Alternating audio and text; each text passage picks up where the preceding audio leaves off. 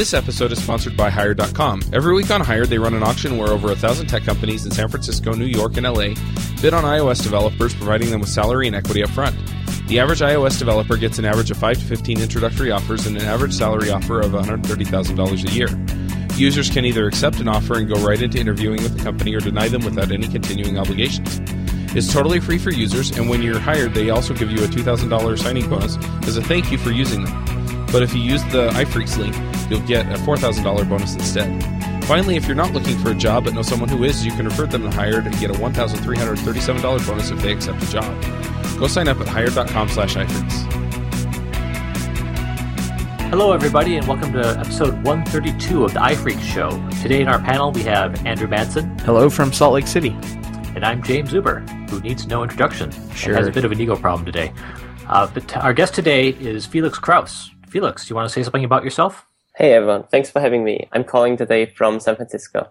And can you tell us a little bit about um, what you do and why you're interesting? I think a lot of our listeners already know who you are, but right, yeah. So, so I'm Felix. I developed this open source software called Fastlane. It's a set of open source command line tools that help you automate all aspects of building and deploying your application. And recently I joined Twitter to work full time on Fastlane. So that's why I'm in San Francisco now. So I, have used Fastlane a little bit, especially lately. I think it's it's really cool. I think probably a lot of our listeners have used it. It's gotten quite popular, but I'm curious to know how the whole thing started. So when did you start on Fastlane and, and what was the motivation behind that? So at one of my previous companies I worked at, we had a solution, a mobile app solution for golf clubs. And every golf club had their own application, which all had the same core, but different content. So basically we had to maintain and publish a few dozens of applications, all with the same code. And so every time I updated the code, I needed to deploy new versions to the App Store. So I decided to automate all this and developed something for this company in particular. And when I was talking with other iOS developers, they were all really interested in how I did the deployment, not so much about how the Golf app works. So I then decided to implement the same thing the right way so that all the companies around the world can use the same thing I use for this company. Was this something you just did on your own, uh, in, like in your spare time at first, or were you able to get the company to sort of sponsor it? Because I think it's been open source since the very beginning. Is that right? Yes, it's been open source since the beginning. So I developed this during my last year of university in my spare time. And the way I usually do it, I develop it not being open source. And as soon as it's ready and people have tested it, I make the repository public on GitHub. Yeah, I, I like that style of development. Keeps you from putting something out there that's embarrassing. So tell us a little bit about how, can you give us sort of a really high level overview of how you put Fastlane together? So it's a, it's a whole collection of tools, right? Yeah, it's important to know that Fastlane tools is like a collection of tools that help you with all kinds of things. So for example, there's Deliver, there's Snapshot, there's Frame.it. So each of these tools solve one very specific task. And Fastlane itself is a tool on top of all these other tools that connects all Fastlane tools and third-party tools into one workflow. So you just define which tools and which steps to run, and Fastlane will execute them in the right order.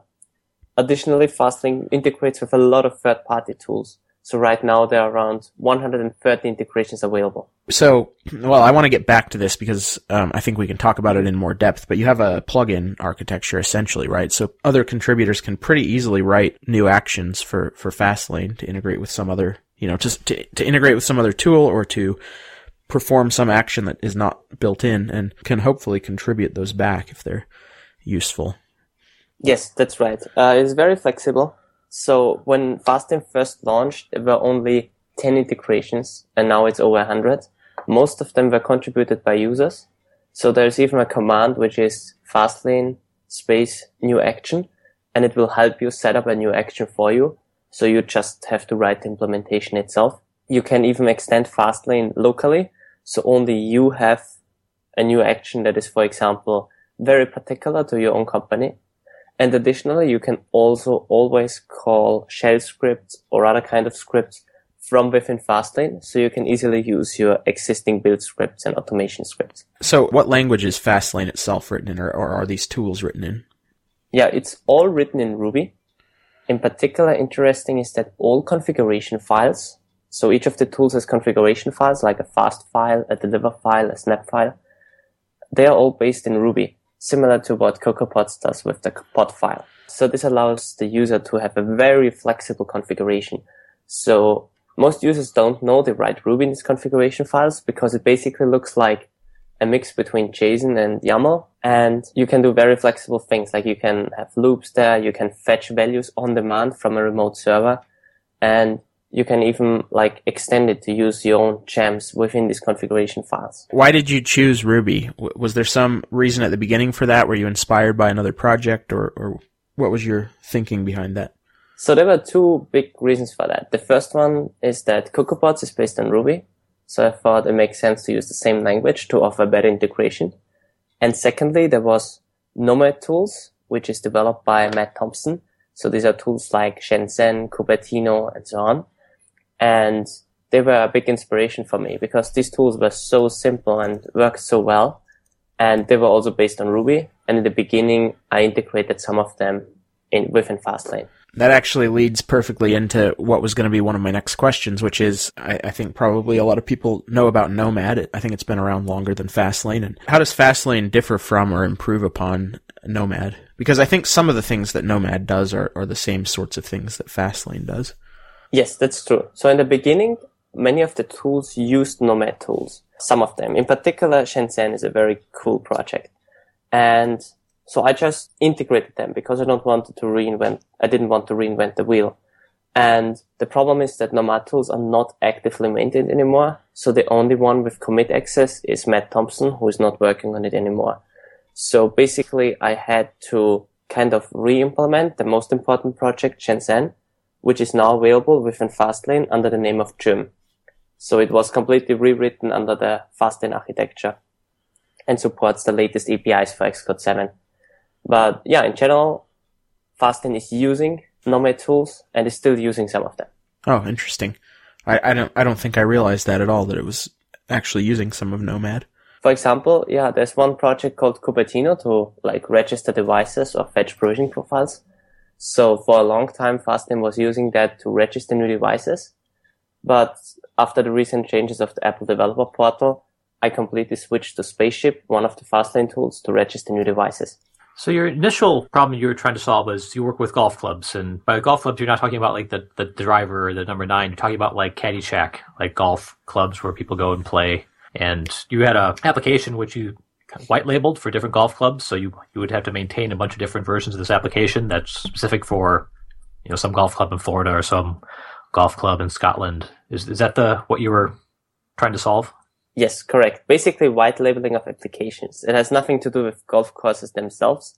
It was just that we had a lot of applications and I didn't want to manually deal with that. Okay, so there's a number of companies that have apps that do white labeling and they've got different processes for doing a bunch of different applications. That's not what most of us are doing day to day or most of our companies. They don't have, you know, hundreds of applications.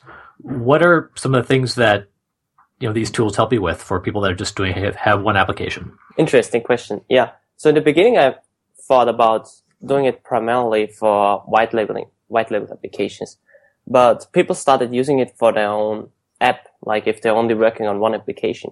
So one example where Fastlane helps you save a lot of time very quickly is generating screenshots using Snapshot. So you generate localized screenshots for all the language and device combinations and then upload them using the Deliver. So the interesting thing about that is if you support 10 languages with six devices, now with the iPad Pro, and five screenshots each, you end up with 300 screenshots you have to generate. And then you have to upload them to iTunes Connect.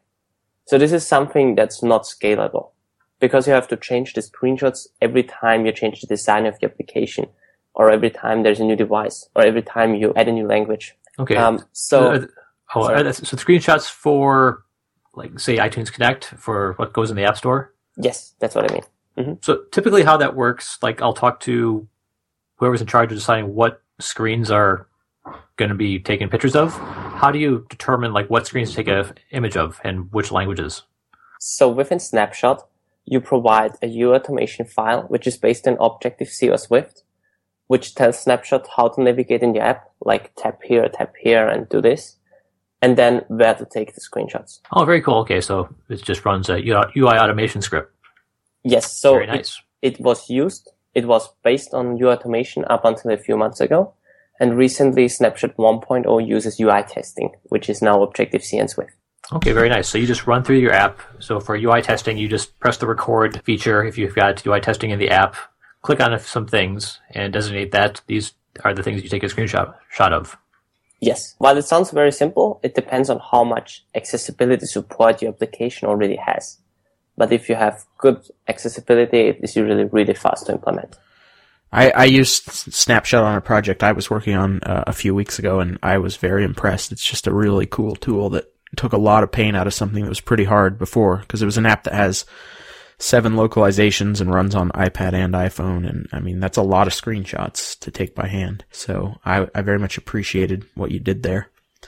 That's great to hear. And there's an there's another part of that that I use that I also thought was super helpful, which is that you have a tool for for uploading all this kind of metadata to iTunes Connect. So if you take a bunch of new screenshots with a new version of your app and go into iTunes Connect, you have to drag all of these image files in for each localization, and it's pretty tedious. But you have a tool called Deliver, right, that will upload all of those just automatically. Yes, that's correct. And it works seamlessly with Snapshot. So if you generate the screenshot using Snapshot, and then just run deliver, it just works. Up until now on iTunes Connect, you had to upload screenshots one by one. At least now you can upload them five at the same time, right? Yeah, but five at the same time if you've got lots of devices and localizations is still a lot. I think I had to upload yes. 125 or something like yeah. 100, 175 maybe it was screenshots and did you try using deliver for that I, I did i used deliver and it went really smoothly but if i had not used deliver that would have taken me quite a long time yeah yeah, that's like Deliver not only upload screenshots, but also app metadata and binaries. So with Deliver, you can actually upload all the metadata, the binary, and even submit your app for review. So it turns out that I found Fastlane really useful just to use manually to do this kind of stuff. But it seems like a, a big use case for Fastlane is for continuous integration. Mm-hmm. Can you talk about that a little? How, how do people, how are people using Fastlane there? And I, I think most of our listeners know, but for the benefit of those that don't, um, maybe explain a little bit about what continuous integration means, especially for iOS developers. Right. So with continuous integration, you usually set up a server that uh, verifies that all tests are passing and your app compiles after each and every commit. So this is very useful to detect regressions early, to detect if you break something very early, so you can easily fix it or revert the change. So Fastlane itself is not a CI server but can easily be used on your CI system, on your CI server. So most people use something like Jenkins or Travis CI or some other hosted CI solution. There is also Circle and Bitrise. And all of these hosted CI solutions that offer iOS machines have Fastlane pre-installed actually. So you can then use Fastlane to run the tests. It sounds easy to run tests. It's just xcodebuild but actually there's a lot of things to consider, like the available simulators, the iOS version, and a lot of bugs to work around so that the simulator doesn't crash. And so Fastlane does all that for you. There is one tool dedicated for testing, which is called Scan. And Scan does all that for you. And it is pre-installed on the CI machine, so you can easily use it there. And yeah, that's, that's what Fastlane people use as an alternative for running a CI server for iOS project is of course Xcode Bots or Xcode Server, which has a really nice UI. You set it up on your own like Mac Mini or a Mac machine, and it is tightly integrated into Xcode. I'd like to step back a little bit and, and talk about, you talked about how you got started with Fastlane, but it's gotten really popular. So I, I know a lot of people are using it. Uh, you just mentioned that it's pre-installed on a lot of these hosted CI solutions. And I'm sort of curious to know how you worked on growing the community and causing Fastlane to become popular and have this yeah. good support system. That's an interesting thing. I don't know why it worked. So one interesting story is that I actually had two versions of Snapshot a few years ago. So I launched Snapshot three times basically with different, uh, different implementations, obviously. So the first version was based on AppleScript and it had like 10 GitHub stars and no one really used it except for me. And then I had a second version called R Screenshot. And this was also not popular, like 20 stars on GitHub. And the current one has, I don't know, I think 1.5 thousand now. So it just took a while um, to get it right so that people see these tools, understand them, and want to use them. And with each tool I launched or each new feature I launched, the spike of the people visiting these tools was getting bigger and bigger. That's mostly because there were more people like fascinated of how these tools work and they see how easy it is to use them. And one of the main marketing things were basically the iOS Dev Weekly, which comes out every Friday. Since I had zero marketing budget, obviously, because it's an open source project and I was doing it in my spare time. iOS Dev Weekly was always my goal to get into. And this was probably one of the most important things to get into. Oh, interesting. Yeah, that that doesn't surprise me. I think so many developers subscribe to that, and we've had Dave, the guy who does uh, iOS Dev Weekly, on the show before, and he he just does such a good job with it that it has become really a go-to resource for a lot of developers. So, but that that doesn't surprise me. I think I heard about Fastlane on Twitter just from you know friend tweeting about it, and yes. So for me personally, Twitter is the main communication platform. So I communicate with all my developer friends there, and in general, I tweet mostly about Fastlane, obviously, and this is something I use. But some people don't read all the tweets, so they just glance over it, so they miss some news. And secondly, some people don't use Twitter. And those are the people I also reach with iOS definitely Weekly usually. And in the beginning, when I, when I started Fastlane, I had like 200 followers maybe. Uh, so it was really hard to get something out.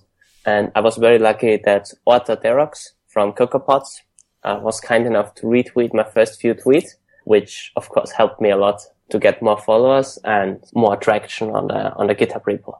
So step one, make friends with Orta and maybe Dave. Yes. yeah, we've had Orta on the show too. Um, he's a he's a cool guy. Yeah. Well, so how many people now have contributed to Fastlane? I get the sense that it's still you doing a lot of the a lot of the work, but I think it's um you've done a good job at attracting other people to help with it. Is that true? Yeah. So I, as for now, I'm the only one having like the overall concept across all repos, but I do have a lot of contributors for like some of the projects. So right now, I think it's 250 people contributed to all the repos. It's hard to get the actual number because there are like 25 repos now already.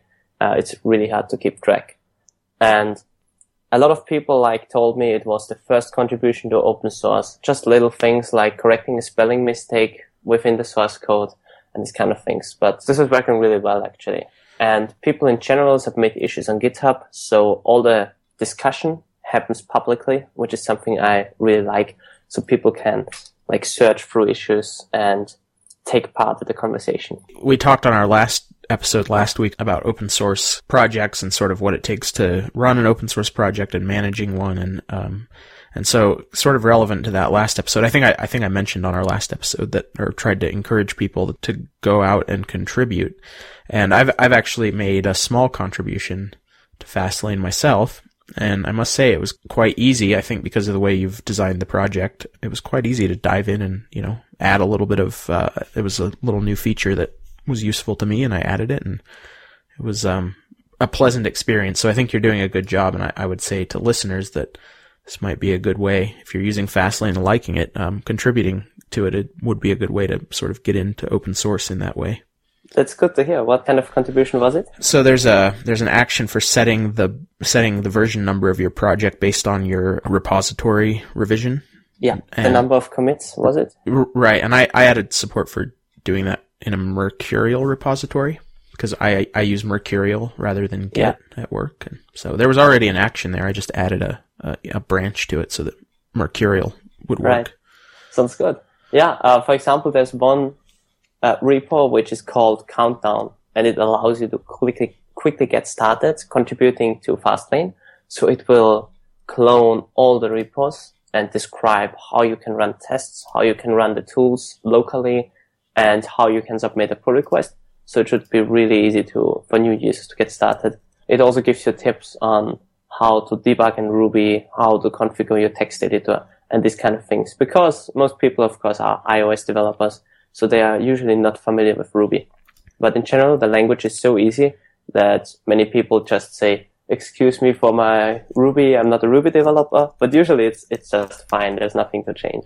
Yeah, I, I found that very helpful. I'm not a Ruby developer. I sometimes find setting up, I've, I've sort of dabbled with Ruby before, but I always find the, so getting the whole tool chain set up a little bit daunting. There are lots of different pieces and it's just not what I'm used to. So you, you gave clear instructions that made that pretty easy to get going with.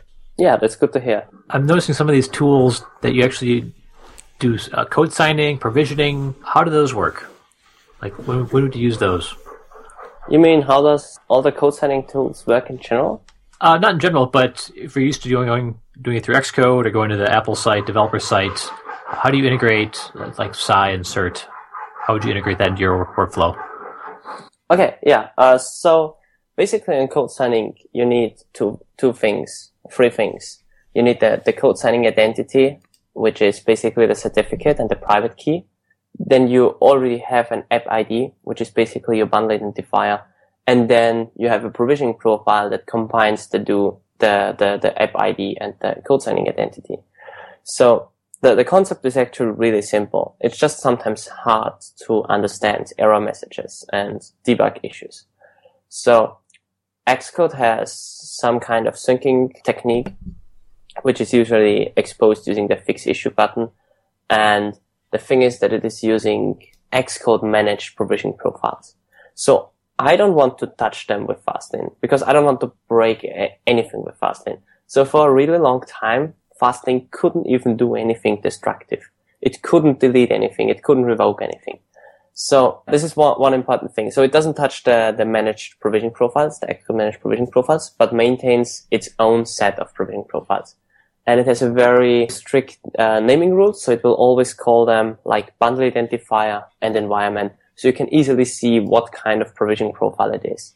So basically, when you want to use these tools, you first run cert, which will make sure to have a valid code signing identity installed on the local machine.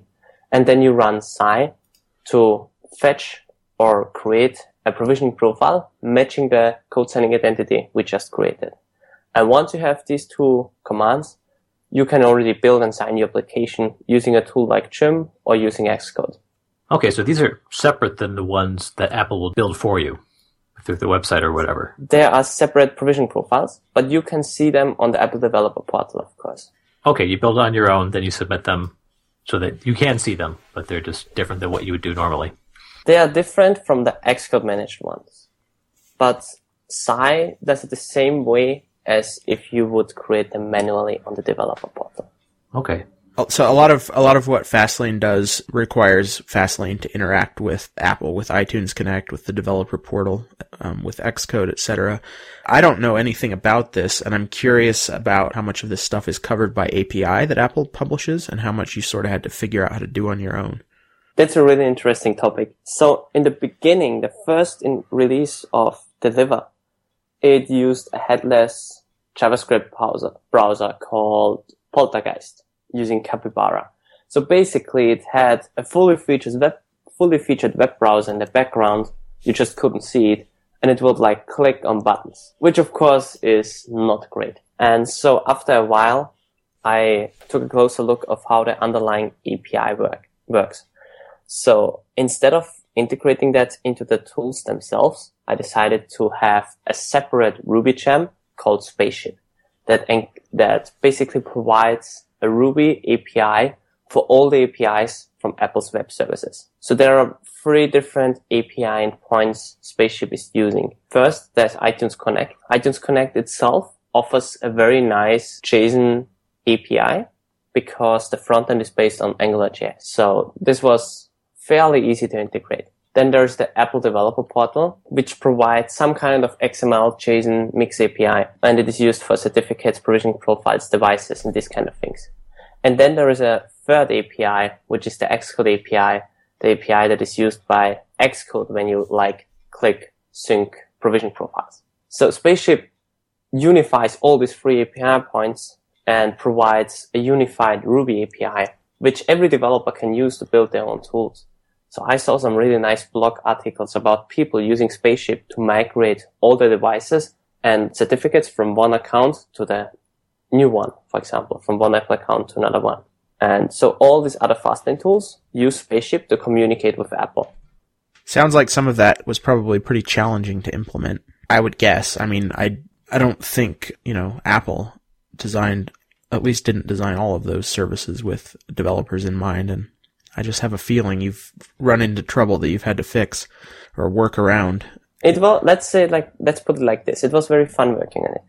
so there is no documentation for these API endpoints, but they're all publicly available and they're working really stable and it's amazingly fast. For example, if you generate a push notification profile using PEM, it takes under one or two seconds to do everything, like to submit a signing request and then generate push notification profile. So it is really, really fast and really, really stable. And it allows, allowed me to have a very good test coverage as well. So since this is all web based, yeah, it's Spaceship itself is all just a plain HTTP client. That's why it's so fast. And it has a test coverage of, I think it's 98%. Has it been at all difficult for you to keep up with changes in Xcode? Because I think, uh, especially the last couple years, Xcode has changed fast and changed a lot. Not so much with Xcode. So the thing that recently took a lot of time are changes within iTunes Connect. So just, I think it was two months ago, Apple changed the way iTunes Connect works regarding app metadata. So for example, the name is not coupled to the version anymore. These kind of things. So these are like time consuming to update. But the good thing is that since there's only one place to change, which is in Spaceship, I work a few hours on this, push a new version of Spaceship, and all the other tools work again. And in general, I'm really fast like adapting these changes because I don't want Fastlane to be in a broken state. You mentioned at the very beginning of your um, at your introduction that you now work for Twitter, and I think this was pretty widely distributed news that uh, Fastlane had been acquired by Twitter, and I'm kind of curious about how Twitter found Fastlane, and you know what it is about Fastlane that they like, and. So I think it was briefly after the initial Fastlane release, there was already a Crashlytics beta integration. So you can upload your builds to Crashlytics beta for beta testing. And basically they reached out to me to like ask if it was easy to integrate their SDK, if I need any help, or if there's any way we can offer better integration between these two tools. And so we just like started talking about these kind of things. And we were thinking about offering better integrations and making it easier for developers to use these tools. And back then I was initially supposed to go to Apple for an internship, which I basically canceled because I wanted to work on Fastlane full time. And during the summer, Twitter and I, we, we came uh, back in touch again and we decided it makes sense to really work together and bring Fastlane forward. And over the summer, actually, Fastlane became more than a full-time job. So there are more and more people using it. And the more people use it, the more requests you get more GitHub issues, more GitHub pull requests, more emails. So it quickly became a full-time job. So it made sense to be employed to work on Fastlane full time. And yeah, that's why I'm here now. That's cool. How long have you been in San Francisco? Pretty much three months now, since September. Very nice. Where did you live before? So I'm originally from Austria, from Vienna. I studied in the UK for a year, and then I went straight to San Francisco. Do you like San Francisco? How has the move been? It's good so far. I mean, the people here are really great and there are so many fun events going on and so many like-minded people. And the craziest thing that happened so far is I was walking around in the park and someone recognized me and basically thanked me for all my Fastlane tools. Like, I didn't know this person, obviously. It was just someone walking around. That's something only ha- that happens in San Francisco. I yeah, guess. you're only a celebrity for your GitHub projects in San Francisco. Yeah. And Andrew, you show up to Minneapolis, you'll be a star. Yeah, right. Guarantee it. Felix I, too. I somehow doubt that, James. But I would like to visit Minneapolis sometime. I'll, I'll put up a billboard. Andrew's coming. Is there anything about Fastlane that we haven't covered that you want to talk about? So in general, I'm really happy about how positive and great the community around Fastlane is. So I feel like every time I tweet about something I worked on at Fastlane, people are super happy and supportive. I can ask questions and for feedback, and that's been really good. And in general, I feel like when I announced that I now work full time on Fastlane under the name of Twitter, people were extremely happy and supportive about this. And it felt like everyone who contributed and every fan of Fastlane, they felt like it is their project because they contributed to it. I always ask for feedback. I value their opinion and so on. And I don't know how it works and why it is that way, but I'm super happy about how it turned out. I'm really glad about like the whole community, uh, in particular Fastlane community, but also the whole iOS developer community. Yeah, it's exciting to get you know, a big company behind you know cool tools and have having people sponsored to work on them full time. So that's that's exciting for the whole community. Yeah, that should happen more often for more projects. Uh, I think it reassures us too that you're not going to have to stop working on it because you get a, another job or whatever, and, and you know sort of let it die like uh, like unfortunately Nomad has. It's hard it's hard to maintain an open source project when you don't have any money coming in for it. Yeah, and it, as soon as a, a, project becomes popular, it is just so much work. And also, you don't only have to maintain it, but you also have to bring the project forward to stay up to date. Otherwise, it is slowly gonna die. I've been impressed at how fast you respond to issues. I've opened, I don't know, two or three issues on, on Fastlane tools and also submitted a pull request and I think you were, had an answer and a fix for them within like, it seems like, like I went to bed and then the next morning you had email, or you had updated the issue saying you had fixed it and I was, you know, it was super fast turnaround. So whatever you're doing, you're doing a good job. Well, thank you. I'm I'm happy about this. In general, yeah, I'm I push releases like very very often. So in general, I guess I have around three to five releases a day of different tools because every tool is like its own gem. And because as soon as there is a bug and as soon as I have a fix for this bug, I don't want this bug to be around in production anymore. That's why I push a fix.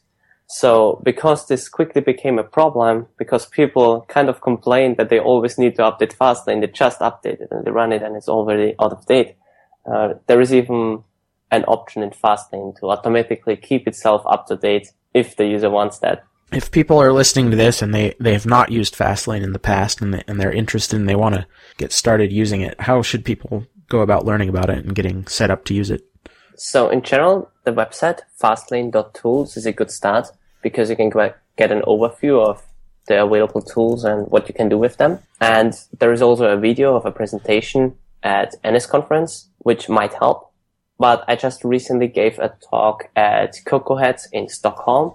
I tweeted about the video, but I can like send it to you afterwards to put it on the blog, uh, which is a good way to get started with Fastlane because I also have, during the presentation, I do a live demo where I have an empty Xcode project and I set up Fastlane from scratch to generate screenshots, to build and sign application and to upload all that to iTunes Connect.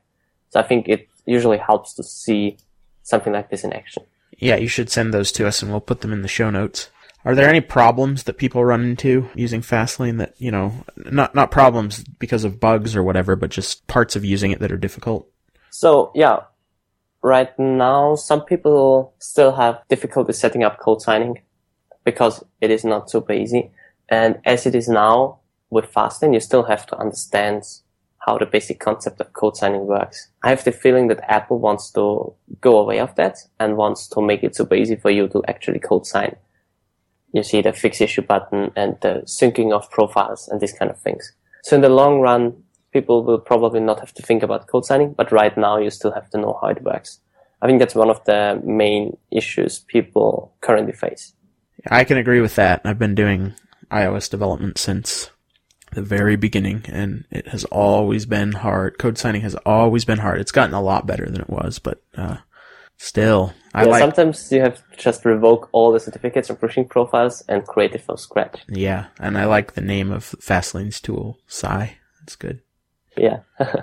also, this name was given uh, to me by a fan, like by a contributor. It was not my idea.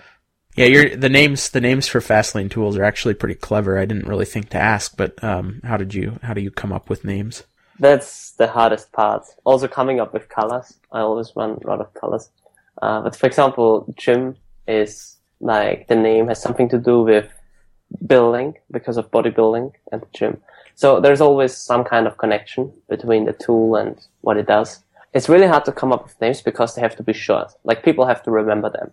So one thing I also did sometimes is to look at a list of three letter words and just see what words there are and what words would make sense. And I always have to make sure that the name is free because RubyGem's name has to be unique. Like you cannot have it, two gems under the same name. Oh yeah. But yeah, usually it helps to just talk with people, ask them for feedback, and they have some pretty good ideas. So just hanging out with friends and asking them for random names helps. There's a there's something I don't know how new this is, but I just found out about it recently. But you've now got some support for Android development in Fastlane. Can you talk a little bit about that and how that came about and sort of where you're going with that? Yeah, it makes sense to use the same deployment tool for iOS and Android. So basically for all major mobile platforms. So it was the plan for a long time already. But now that I work full time on it, it enabled me to like focus on Android as well. So we have some basic Android support right now. So you can run tests, you can build your Android application, you can upload it to Crashlytics Beta, you can upload it to Google Play, and you can even like upload app metadata to Google Play to the console. So the basic feature set is already there, but we are working on like improving that, offering more tools, offering improved documentation. But the plan is that if an iOS team is already using Fastlane, is that they tell the Android team, hey, Fastlane is now available for Android as well don't you want to use it so we have the same tool for the deployment? Were you an Android developer, or are you an Android developer, or not at all? No, I'm an iOS developer. Have you just had to learn fast, or have you gotten help with this? Because I've I've never done Android development at all, and it seems sort of daunting to try to figure out all of these same problems eh, for Android when you've already done it for Xcode and for Apple's. Yeah, stuff. so Android in Android is not as like the Android release process is not as complex as the iOS one. So code signing, for example, is much, much easier. It is not better, but it's easier from the user. And I already implemented parts of it for this previous company, for the golf course company, because we also had an Android app. So I had some basic knowledge on how the release process works without knowing anything about Android development itself. And now that I work at Twitter, I basically had the resources to talk to people who developed a lot of Android applications already talk about the pain points they're facing and where Fastlane can help. Very cool. Anything else we want to talk about before we get to the picks? I think that's all from my side. Do you have any questions? Any other ones? No, I'm ready to get started using Fastlane. So I haven't been using it. Yeah, you should. you should, Jaim. You know, the team I've been working with has their own own setup. I'm, they might be using it under the hood, but we have someone who handles all that for us, which is nice. And the other projects I have are small enough where I just haven't had a chance to. But no, this would save me time because I do a lot of the stuff myself for you know smaller clients and things like that. So I'm pretty impressed with it. So I'm glad to get the intro. I think each one of these tools from Fastlane, even if you were only going to use one of these tools, they're all they're all useful. In particular, I mentioned Snapshot has been really good for me, but Snapshot and, and Deliver both, but they all do something that uh, is either difficult or just would be hard to automate on your own. Or I mean, I can't. I, I really recommend checking this out you know, even if you're small, you're just your your your own developer writing your own apps. There's probably something here that will save you time. Yeah, and in general, going from one tool to Fastlane, the umbrella tool, is very easy. Uh, so it even offers to like move all the existing files into the Fastlane subfolder. So it's very easy to get started with one tool. And then if you like it, you can start using Fastlane to automate more and more things. All right. Well, let's get to the picks. Andrew, what do you have for us? See, I've got a couple picks today. My first pick is we talked about iOS Dev Weekly, so I think a lot of our listeners probably already subscribed to that, and if you don't, definitely go subscribe. But there's another newsletter that I've been subscribed to for a little while now called Swift Sandbox. This is a it's all about Swift, and uh, I think I think the guy who does this uh, this is about his third um, you know newsletter about something, but this one this one is the one that I've enjoyed the most. Uh, his other ones have been good too, but uh, th- it's just every week an email in your in your inbox with a bunch of links to cool new Swift stuff. And this week he covers a uh, one thing I thought that was cool is a new library for music theory. It's a pretty small library that lets you do programming um, around music theory with s- scales and notes and all of that. There's also a a link to something that's gone around a little that is a server side Swift framework that has recently come out. Currently is only for OS 10, but they're planning to put it on Linux when it goes open source. And you'll just find cool stuff in here, new new stuff you didn't know about Swift, um, new libraries, new projects, new developer tools. So that's definitely worth checking out. Uh, my second pick, I kind of almost think I have picked before, but uh, it's getting to be time to get your Christmas shopping done. So this is a good place to do it. There's a um, guy named Chris McVeigh that essentially creates his own Lego sets and sells them, and he does some really cool stuff. He's got some Christmas ornaments, but he also has uh, a bunch of models of like old retro computers, uh, arcade machines, things like that. I have one of his models of a, a 1984 Mac, and I really like it. So that's Chris McVeigh, and also known as Power Pig. Those are my picks. Okay, I've got one pick. We just did our turkey for Thanksgiving, and we brined it this time. So you take like two gallons of water, one to two cups of salt, and you can do it different things like herbs and things. Uh, really helps out your turkey. Let it soak for 24 hours, and then you can cook it. And it saves you because we've got a new oven this year, and this oven actually holds the temperature you think it does. Because every other year we've done a turkey, it always takes an hour or two longer than we think it's going to. And I would have just torched this bird. It was too hot, and it came out edible. So it came out a pretty good bird. And yeah, brining. So brine your turkeys next time. A lot of us grew up not really liking turkey because it was always dry and just wasn't that good. But look up a recipe for brining next time you have to cook a turkey, and you'll come out looking good. So that's my pick. Felix, do you have any picks for us? Yes. So the first few two are about developer tools. In particular, I'm a big fan of Git Tower, which is a Git client. I use it to stage smaller changes, like just a few chunks or a few lines, so you can be very specific on what you want to stage and commit. The second pick is my iTerm setup. So every time I post a screenshot on Twitter or GitHub, people always ask me, what kind of terminal do I have? How do I set up so that they look like it? And because I got asked this so many times already, I set up a Git repo describing the setup with over 100 stars on GitHub already. This is very easy to set up. It takes a few minutes and your terminal will look much, much nicer. And the last pick for the day for me is something non-technical, which is Google Flights, which is a great way to find flights if you are flexible on what day or time you fly, because sometimes it's so much cheaper to book a flight if you fly like one day earlier, one day later, and it will help you save a lot of time and money. Well, very cool. Well, Felix, thanks for coming on the show. We learned a ton, and thanks for all your work with Fastlane. It's a great tool, and a lot of people are getting really good use out of it. And yeah, I'm excited to dig into it myself. Yeah, thank you for having me. Hosting and bandwidth provided by the Bluebox Group. Check them out at bluebox.net. Bandwidth for this segment is provided by CacheFly, the world's fastest CDN. Deliver your content fast with CacheFly. Visit C-A-C-H-E-F-L-Y dot com to learn more. Would you like to join a conversation with the iPhreaks and their guests? Want to support the show? We have a form that allows you to join the conversation and support the show at the same time. You can sign up at iPhreakshow.com slash forum.